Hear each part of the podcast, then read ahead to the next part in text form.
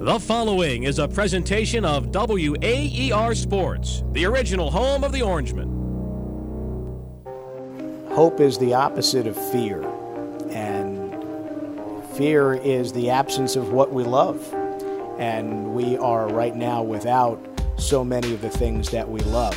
And whether it's sports, family, friends, we are without so many of the things that make us who we are.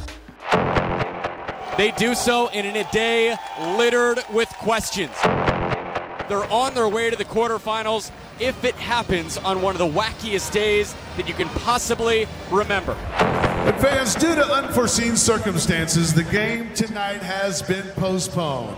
You are all safe. The sports world has come to a screeching halt. The league has made a decision to end this year's Atlantic Coast Conference men's basketball tournament. Hop, let's stay safe. Let's stay safe, Jack. From WAER Sports, this is Talkback. I'm Cooper Boardman. In a lot of ways, there's a sense of community that's missing right now, at least in the usual ways. There aren't fans inside the Carrier Dome, and the usual postseason roar in basketball and hockey has been silenced. With that said, there are these moments of community that's in and out of sports. Just searching the word community on Twitter is revealing. The first result was a local organization getting volunteers for a chorus that would record songs for medical workers. The second was advice from a group of nuns giving wisdom on how to live in isolation. Even sports Twitter, furiously pounding out its thoughts on The Last Dance, is a form of community. And without our usual meeting places, we haven't lost our desire to be together. This week, we'll look at the things that give us hope, what the return of sports will mean to us, what home truly means, and how athletics can begin to heal a community. We'll talk with the people who are thinking about these things too. That in the context of the NHL, the NFL, and a big time sports city. First, though, a reminder subscribe to Talkback on Apple Podcasts, Spotify, or wherever you get your podcasts. You can also find us on Twitter at WAER Sports and on SoundCloud, just search WAER. SU alum Scott Hanson is the host of NFL Red Zone. You know when Scott walks into a room. His smile and his energy jump through the TV on Sundays as he guides you through every touchdown from every game. He's back almost 260 days since the last time Tom Brady played in a game that counted. How hot is the post suspension fire burning? Hanson also played college football at Syracuse, part of an orange community during the Marvin Harrison years in the early 90s. Here's WAER's Corey Spector. You started at Syracuse as a walk on back in 89, and by the time you finished, you won four bowls. That's correct. And uh, four for four in bowl games. You got it. Yeah. One of two classes to do that. You played for two different head coaches. So, what, what are some of your fondest memories playing football at Syracuse? Yeah, so I came in in 1989. I grew up in in uh, Michigan, suburban Detroit, and was a good football player in high school, team captain and all conference and stuff like that. But I was not a Division One football player. Well, I had already decided that I wanted to try and become a sportscaster, and my dad and I did a bunch of research to say, well, where can you get a great education for that? And obviously, first and last stop is Syracuse. So I knew I wanted to go to school there, and I was like, man, I know it's that's big time Division One college football, but I love the game so much. I, I want to try it. So, a funny story I wrote Dick MacPherson at the time, the head coach. I wrote Coach Mack and the coaching staff a letter. I want to say the spring of my senior year in high school, saying, "Hey, my name's Scott Hanson. I'm from Rochester, Michigan. Here are my here's my height, weight, speed. Here are my you know high school accolades and stuff. And I would love to walk on the Syracuse football team." Didn't hear anything back week or two later, wrote another letter. Didn't hear anything back. Did this about, I want to say, easily four or five times. I, it may have even been like six or seven. So it turns out, and I find this out a few years later, I find out this part of the story. Coach Mack apparently came into one of their, you know, spring football coaches meetings with like a stack of letters from Scott Hanson from Michigan, threw him down on the table and was like, this kid from Michigan wants to come here and walk on. Coach Mack assigned me to one of his coaches to say, okay, contact this kid and say, you, you can have a tryout. I left and I said, guys, I don't know if I'm coming back in four days or I'm coming back in four years. And and went there, walked on, did enough in those four days to show them that I really wanted to be there. And yeah, played there for four years, four and zero oh in bowl games, and uh, played with some great great football players that, that went on to the NFL. You've mentioned before to, to other people that your goal was always to be the next Bob Costas. So when you were in the locker room, A, did your fellow teammates know that was your goal? And then if so, did they make fun of you? Did they try to make you do some things live? Like, what were they doing to you? The freshman football players used to come four days before the veterans came. We had our first team meeting, and it was just the coaches and the freshman class because the others weren't there yet. And each guy had to stand up, and you said, you know, I'm Kevin Mitchell from Harrisburg, Pennsylvania. I play, you know, linebacker. I'm 6'2", 250 pounds. Da, da, da. And and something about something about you, so your teammates could get to know you. So it's my turn to stand up, and I stand up, and most guys said like three words and sat back down.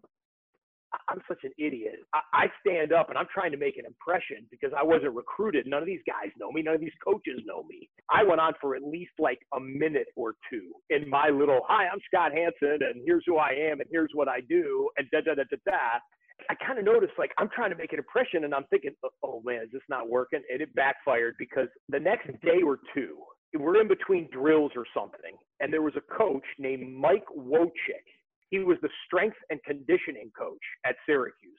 He went on to have an NFL career as a strength and conditioning coach that is unparalleled. I think he has six Super Bowl rings, one of the most legendary strength coaches of all time. But he was a hard nosed, no nonsense, talked out of the side of his mouth like this. So we're in between drills at practice. And this is two or three days after I did my, hi, I'm Scott Hanson thing. And and I'm like, Coach, Coach Roach, it's great to be out here today. My thing was enthusiasm. I wasn't fast, tall, strong, anything else like that, but I, I could control my enthusiasm. So I'm like, like I'm pep talking everybody out there. And Woicik is standing next to me, and I'm like, let's go, Coach Woicik, let's go, let's do this, let's get it after it today, you know. And he looks at me and he goes, Hanson, you can take that Bob Costas act and shove it up your ass. And I don't think I ever talked to Mike Woicik one on one for the remainder of my years or his years at Syracuse. How many times did a Newhouse class conflict with uh, practice? I actually graduated in four and a half years. My senior year, there were some labs, we called them 300 level classes, which were intense, like you actually get to go in and produce a newscast. But those classes were only offered at a specific time. Courses are running right in the middle of the day on Tuesday, Wednesday, Thursday, whatever it was. And I would have had to miss football practice. So I talked to my parents and I was like, what if I just took other courses in my senior year that would fit with my practice schedule? And could I come back for one extra fall semester and without football after my four years of football was up believe it or not, I never missed a practice because of class, and I never missed a class because of practice. And that goes to my parents who were willing to spend the money. As a walk on, I got no scholarship money. So my parents were willing to spend the extra money to send me back for one extra semester. And that was the semester that I also got involved with WAER you've done these sabbaticals throughout your career. You've been with the missionaries of charity. You've lived with people in poverty. What have you learned from all of those different experiences, and how do you apply it to this situation right now?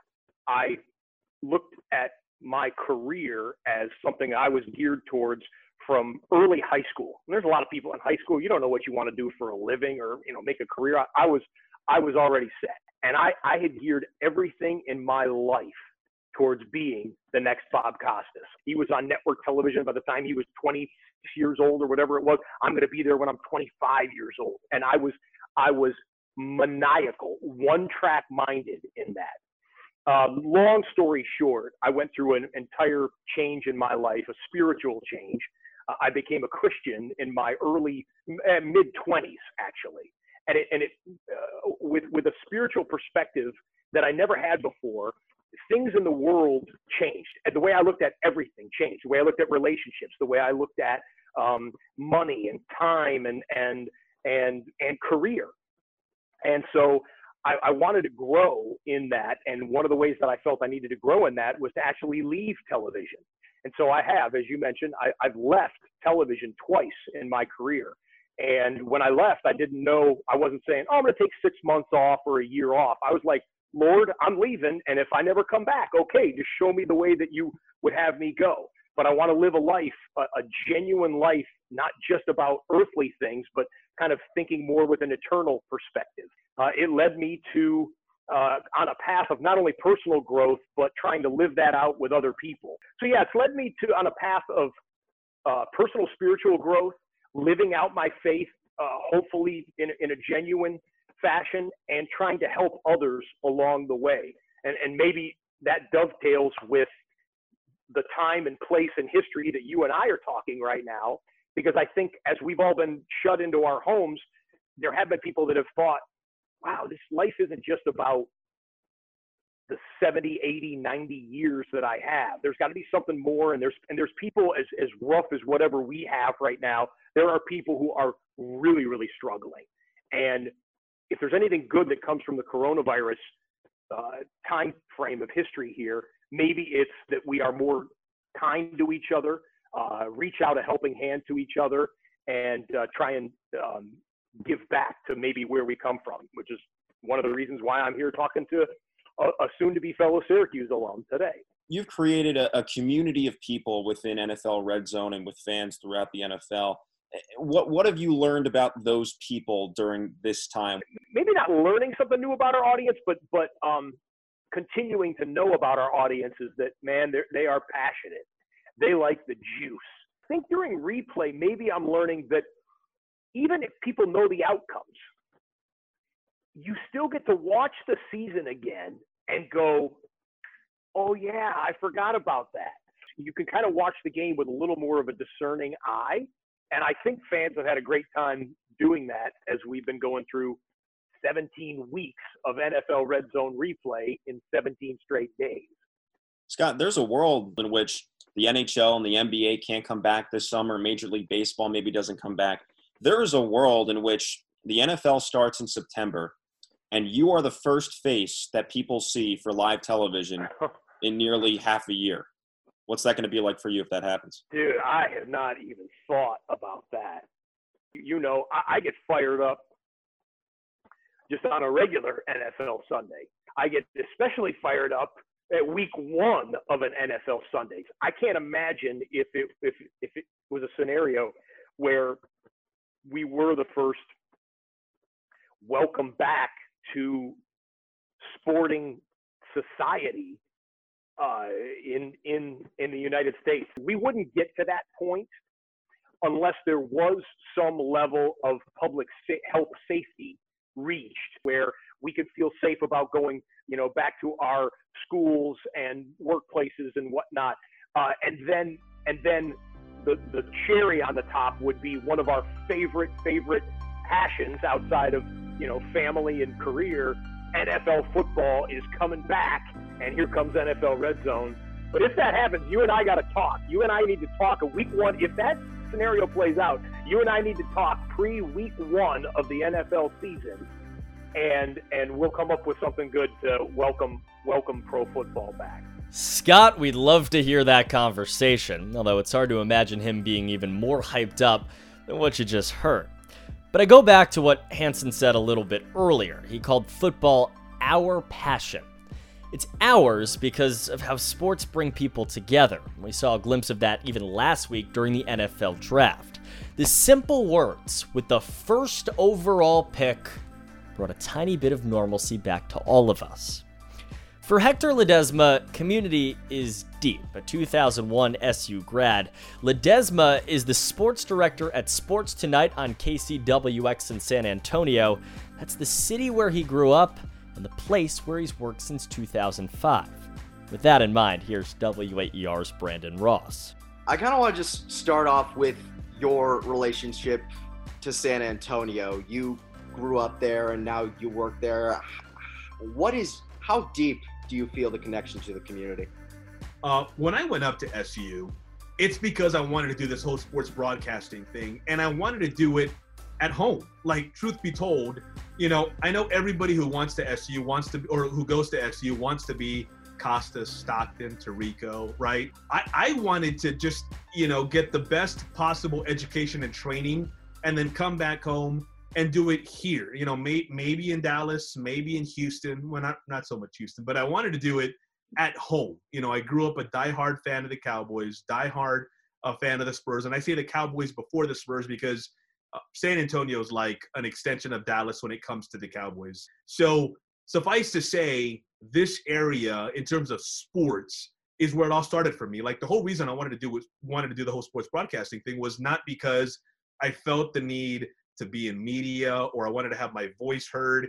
I just wanted to be around sports. And I realized, well, I'm not going to be good enough to play in the NBA or the NFL. I realized that really early on.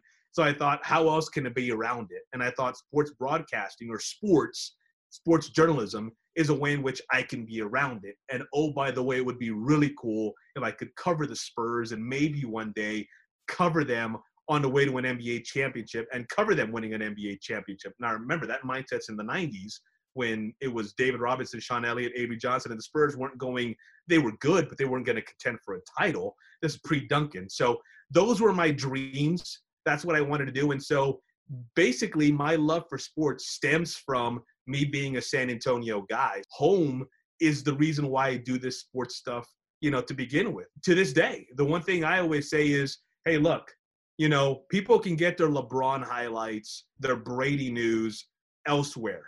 You know, they can't get their in depth, nitty gritty Spurs news anywhere else. They can't get their in depth, nitty gritty UT, A&M, you know, news anywhere. And they certainly aren't going to get their UTSA local high school coverage anywhere else. So, you know, San Antonio to this day really remains uh, a big part, the, the biggest part of, of what I do professionally. Of course, you had those four years in Syracuse. The the photo of you, uh, Carter, Andrew, and I forget who the fourth is, but Kevin Cooper. Yep, the four of you. The photo's still hanging on the entrance at the doorway. Yeah, I, I knew that. That's that's awesome. You know, and the really great thing about that class, that 01 class, Damon Amendolara, Bill Voth, um, Adam Cooperstein, uh, Mark Penziner, you know, guys, Adam Levinson, Andy Jones, guys that were on staff, Howard Chen, and, and I know I'm, I'm inevitably I'm gonna leave a name or two off, but uh, the guys who were on staff during uh, my senior year, that group of guys, uh, as as good as they are professionally, they're even better people, and it's easy to see why they've succeeded the way they have because at the end of the day, they do it the right way, and not just when they clock in, they do everything, you know, the, the right way. So, uh, you know, really cool to be part of that class and to call those guys friends. Uh, you got any fun road trip experiences from that senior year? yeah, a, a ton. Um, SU at West Virginia. This is the night before the game. We went to go eat at like a Logan's Roadhouse or something, and we see an ambulance outside the the Logans. We're like, uh, and then we see you know, somebody being wheeled out into the ambulance at said Logan's, and we're like, okay, out of here. You know, we, we don't we don't need it. We don't need to ask questions. We don't need answers to our questions. I think I think we're good. And so I think we we we turned around, we left, and then we went out that night to like this um this interesting let's let's let's put it that way this interesting bar that night in Morgantown. Um, and of course, these are the days when Syracuse was still in the Big East. So West Virginia was, you know, a foe every single year. Um, that place was quite interesting, and that was like, you know, we you had somewhat of Hispanic descent, a couple of folks of Jewish descent, and a guy of African American descent. Like walking is like it was a it was a joke. like it was the beginning of a joke. You know, a Hispanic, uh, a, uh, a black guy, and two Jews walk into a bar. Like we, that's essentially what happened in West Virginia. Let's just say it was nothing. Nothing specifically happened that night. No, there's no juice in that somebody got thrown out. There were no bar fights. Or, you know, but it was just interesting to be able to for the four of us to be in that dynamic. That in of itself was a little bit of a uh, I think eye-opening is too strong a term, uh, but it was it was a little bit different, and, and it's definitely something that was memorable. And I kind of want to stick with that for a certain uh, second, because obviously you are Hispanic, and representation is obviously still something that continues to be an issue in sports media. How does being a Hispanic journalist sort of shape your perspective on things? The, the language thing is the first thing that comes to mind. Um, I, I'm not Spanish was my first language, but unfortunately, it's it, it no longer is. The whole bilingual thing has never really been a factor in terms of what I do on air. What it has been a factor is um, you know, soccer players or minor league baseball players, you know, come from, you know, Puerto Rico, the Dominican Republic, uh, Mexico, you know, being able to communicate with them, get, you know, kind, even if the even if the interview was in English, being able to communicate with them in Spanish, you know, because the natural kind of off camera conversational Spanish, I'm still good there. You know, so putting the being able to put them at ease in Spanish is key um, and has been key. Um, but I would say that you know, in terms of the way it's shaped um, my view, I will say this, Brandon, and, and I don't I don't mean to get on on the soapbox. Um, I'm very much a believer in the best guy for the job. I honestly do think that for the most part, the people who get certain jobs are the best uh, at or or were the best candidate or will do that job as well or better than whomever they were chosen above. All that being said, I have wondered, you know, I, I have thought to myself, you know, you hear when you're growing up and you hear as you're as you're beginning your educational process you often hear people talk about your hispanic when they talk about your hispanic descent they say that's going to be helpful because in a couple of years hispanics are going to be in high demand um, I've been hearing that for years. Um, my first job was in 2001. That's when I graduated SU. And I haven't really seen it play out to fruition. Things kind of play out the way they should. Um, and, and there's a reason for it. And, and, and that reason is kind of over my pay grade, for lack of a better term. But I do think that, you know, there is that kind of element to what we do. And that, yeah, I, I wonder why maybe you don't see more Hispanics, you know, whether it's Puerto Rican Americans, Mexican Americans, you know, uh, whatever it might be, Venezuelan Americans, whatever, why you don't see them more on, you know, the NFL networks, the MLB networks, the NBA TVs. Not that those folks are doing a bad job, not that those folks shouldn't be there. It's just something that kind of makes you think when you do think back in terms of heritage, upbringing, culture, and and job. What have you learned about sports during all this? I've often said this, you know, and and you know, an, another example of how people take the direction from sports. Uh, Tim Duncan recently, um, you know, uh, elected to the Hall of Fame. It, it, was a mere formality, right? We knew that him, Kobe, and and Garnett were going to get in the moment that I mean, the moment those guys retired. When Tim retired, I did a little piece on reflecting through through on Tim through my eyes. I do not know adulthood without Duncan, literally. As my parents and I were about to leave the house for a party to celebrate my 18th birthday, there were the Spurs, lucking into Tim Duncan by way of the NBA lottery. Five months later, Tim, in his second ever pro game, brought home to me. Watching in person as a freshman in Syracuse, New York, the Spurs faced the Knicks in a preseason game up in the Carrier Dome. It was as reassuring as a phone call home or a conversation with a high school buddy. And I'm betting each of you has your own October 12th or May 18th. The reason I did this piece was because, hey, what he means to me is pretty common to what he meant to other San Antonians. Like Tim Duncan was this unifying force for San Antonio. You know, for so long, the city of San Antonio, and to this day, it still has that little brother mentality. Dallas is bigger, Houston is bigger, uh-oh austin's now becoming more prevalent than we are. You know there's always that mindset that we're that we're not quite good enough mindset. When tim came he changed all of that. So from this kid who grew up on the city's west side dreaming that i would cover the spurs in the finals one day thank you tim for allowing me to do it three times for allowing me to cover the best power forward in the history of basketball and still years later for bringing home to me with those interviews on playoff road trips But most importantly, thanks for making the person who lives in Stone Oak or on MLK or off Southwest Military Drive or in Greater San Antonio my neighbor instead of a stranger. It's fitting that if you add a zero to the end of Tim's jersey number, you get the three digits that most define this city, because a huge part of our story is about Tim Duncan. So there was something to be said about every San Antonian taking their direction from Tim Duncan and the Spurs, and then that that that good feeling of we can and we did, and hey, you know, hey, so and so person who grew up who grew up and is from the other side of town and is vastly different from from me, we're connected. We're the same because we both love number 21 in the Spurs, and we can both celebrate that that at the Riverwalk, and we can do this and we can do that. It was it was it was a very unifying thing, um, and so you know it's a different example. It's it's it's you could say it's on the other extreme from from the tragedy and of, of the pandemic and the and the seriousness of the uh, severity of the pandemic to the good times and the great feeling of of of you know success when it comes to sports unifying a city. But I think at the same time that kind of encapsulates what sports can be to a community. The good and the bad, it's always there.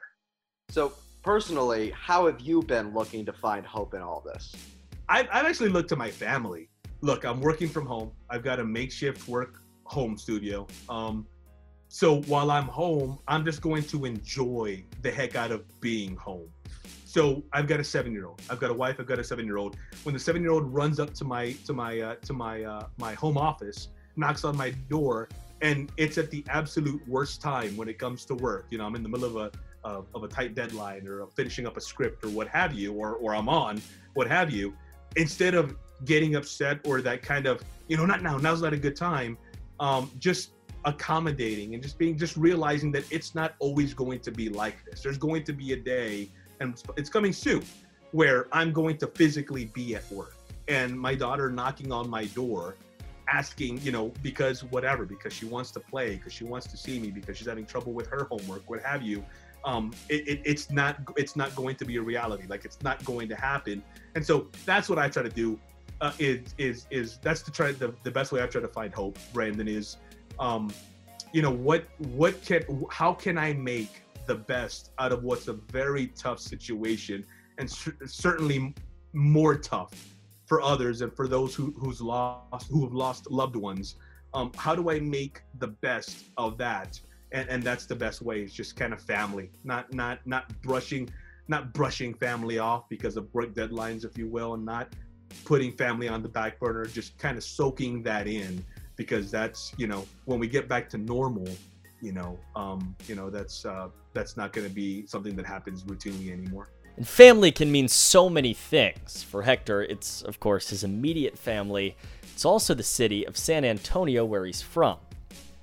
Dan D'Uva is the radio play by play voice of the Vegas Golden Knights. He studied at SU and Fordham and then returned to the Syracuse community in 2012 as the voice of the Syracuse Crunch. Then, after five seasons in the AHL, Dan moved on to Las Vegas, and he found himself in a city with people from everywhere, all of whom are part of the same community. It's true that a great number of people here are transplants, whether from California or, say, New York or other parts of the country. And so many of them have the experience of rooting for their favorite team. And when they come here, they're looking for something to make themselves local. What is something you can be proud of in this community that's not the Las Vegas Strip? Because that's what most people know Las Vegas to be the Strip. Anytime somebody from Las Vegas goes elsewhere and they're asked about living in Las Vegas, the first thing that'll come up will be, hey, how about those Golden Knights? What a hockey team you guys have. And people are proud about that, and people rallied around that. Max Pacioretty, who came to the Golden Knights after the first season, had been the captain of the Montreal Canadiens, summed it up perfectly. He said, People fell in love with the Golden Knights, and then they fell in love with hockey. Dan arrived in Las Vegas in September of 2017. On October 1st, tragedy struck. At least 58 people now dead, more than 500 people wounded in a horrific shooting on the Las Vegas Strip. It's the deadliest mass shooting in modern United States history. Nine days later, the Golden Knights played their first home game in franchise history. Here's WAER's Frankie Vernowski. It became just like the Red Sox after the, the marathon or the, or the Astros after the hurricane. Uh, again, that, that Vegas strong mantra. Um, yeah. What was it, that like building upon that? Because that's such a it's such an emotional way to tackle the season, and, and you documented. You know, how, how do I go about mm-hmm. correctly addressing this? Right. I drew on my experience as a teenager in northern New Jersey from September 11th. I was a junior in high school when the World Trade Center attack happened. A number of people in my town died. One of my best friend's dad was in the World Trade Center. And that was as difficult as anything I've gone through in my life, and it affects me to this day. And at the same time, I thought about what we all learn from that experience and how people can come together and how sports can be that great communal bond. And uh, whether it was Mike Piazza hitting the home run in the first game back at Shea, George W. Bush throwing out the first pitch strike at Yankee Stadium, in the World Series. Thank you, Mr. President. And in Ridgewood, New Jersey, my high school's football team creating an award in honor of my buddy's dad who had passed away that ultimately was given to me and my broadcast partner Guy Benson and that was as meaningful as anything that's happened to me in my life.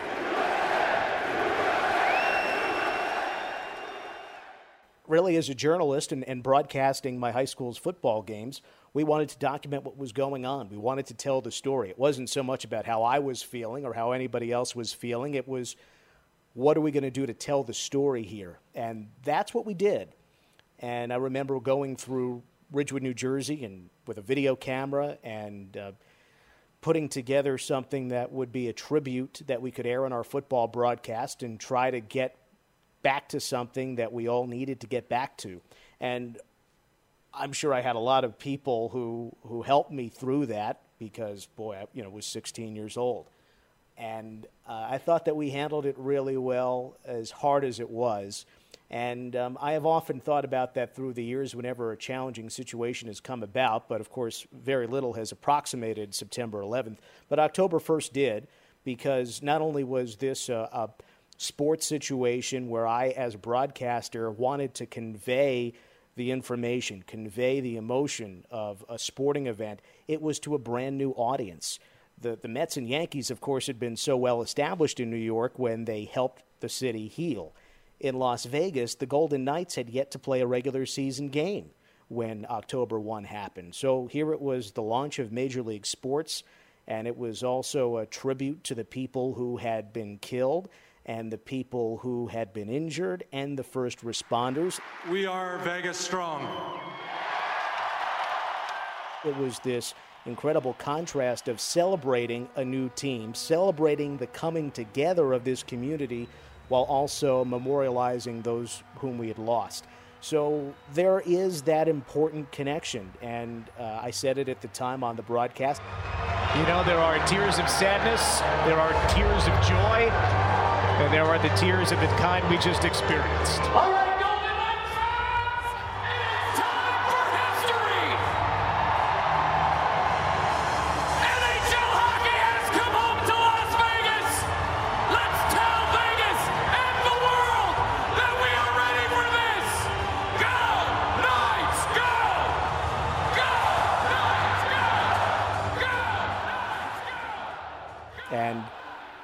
What I felt. People were cheering and crying their eyes out at the same time in the moments before they dropped the puck on that first game when Deryk Engelland, the Golden Knights defenseman who had played minor league hockey here, delivered that speech. And uh, I often thought about how uh, you might put that into words, and you really couldn't, other than it was finally okay to cheer. Because for the preceding 10 days, you walked around with a blank look on your face. And if somebody asked, How's it going? you couldn't say, Oh, I'm great. How are you? No, of course not. But when they dropped that puck and then Vegas scored four times in the first 11 minutes, it was okay to cheer. Knights come back ahead. It's a two on one. Bellemare flips ahead. Nosek score! Tomas Nosek, 1 0 Vegas. Are you drawing on anything specific right now, or uh, to, to find hope? How are you finding hope? I think that um, hope is the opposite of fear, and fear is the absence of what we love. And we are right now without so many of the things that we love. And whether it's sports, family, friends, we are without so many of the things that make us who we are. But, um, you know, I talked earlier about The Soul of America, Jon Meacham's book, and in the introduction, you know, he cites Augustine and Aristotle, and, you know, one of the things, you know, that he talks about is disposition, and confidence is the mark of a hopeful disposition. That's Aristotle. And um, I think about how we can control our disposition. We can be confident and therefore hopeful. And um, for me, it is reading the works of great writers like, say, Jon Meacham or Aristotle or St. Augustine or uh, Thomas Aquinas, who happen to be quoted in this chapter of the book. And I, I do look for inspiration from people I admire. I look at um, inspiration um, in uh, people who I know. They might not realize they're inspiring me, but they are. And I also look back on some of the things that I've done in my life and think, you know what? I, I was pretty happy with how I handled that, and I'm proud of it. I learned something from it. And at the same time, hey, there was this tough experience in my life. I, I, I wish I had handled it better, but you know, I learned from that. All of those lessons from myself, from others, I feel stronger about who I am, more confident in who I am. Therefore, I feel that when this does come to a close, I'll be better off for it. Not that I am glad that it's happening, but using this time to grow in in a certain way. Uh, I, have I've in fact learned to bake banana bread with chocolate chips. Third time was a charm. I don't think they're going to be writing about that in the, the latest Jon Meacham book, but you know what? I was pretty happy about that. That sounds lovely, though. You know, so, so uh, it didn't go too well the first time. The second time was worse, but the third time was really good. and uh, that is just a small measure of confidence that um, keeps me smiling, keeps me happy. And even to go back to some old high school videotapes that people want to see that are 20 years old and transferring those from VHS to YouTube, that's been fun. Uh, there are just so many things that uh, we don't often have the time to do in our lives, and uh, I'm trying to use this time to cover some of them because we're likely not going to have this amount of time to ourselves again in the future. Um, so why not take on some of these projects that have been lingering and lingering? Uh, I, I, hope that this is over as, as soon as possible. But I also fear that uh, I don't fear. I I think that when this is over, I will think back and say to myself, "Gee, you could have done more with the time that you had," and that's okay. That's okay because uh, none of us are perfect, right? We're we're just trying to figure all of this out. And um, if, if it doesn't work out the first time, you try again. And that's how you build confidence. And as I mentioned, thanks to Aristotle, um, confidence and that confident disposition gives us hope. You heard Dan reference the writer Jon Meacham in the quote, The opposite of fear is hope. That comes from Meacham's book, The Soul of America. And here's the full excerpt. Quote, The opposite of fear is hope defined as the expectation of good fortune not only for ourselves, but for the group to which we belong. Fear feeds anxiety and produces anger. Hope, particularly in a political sense, breeds optimism and feelings of well being. Fear is about limits, hope is about growth. Fear casts its eyes warily, even shiftily across the landscape. Hope looks forward toward the horizon. Fear points at others, assigning blame. Hope points ahead, working for a common good. Fear pushes away, hope pulls others closer. Fear divides, hope unifies. We can't solve all of our problems with hope alone. They're too big and they're too complex. What we do know is that hope can't exist without a community holding it up. It looks different when it's nuns or NFL players but the human instinct is the same. we find what we're looking for in those around us. Thanks for joining us for our fourth episode. Also, a huge thank you to Scott Hanson, Hector Ledesma, and Dan D'Uva for their time. This was a WAER Sports podcast produced by Carl Mogline, along with reporting from Corey Spector, Brandon Ross, and Frankie Vernowski. I'm Cooper Boardman. We'll talk to you next week.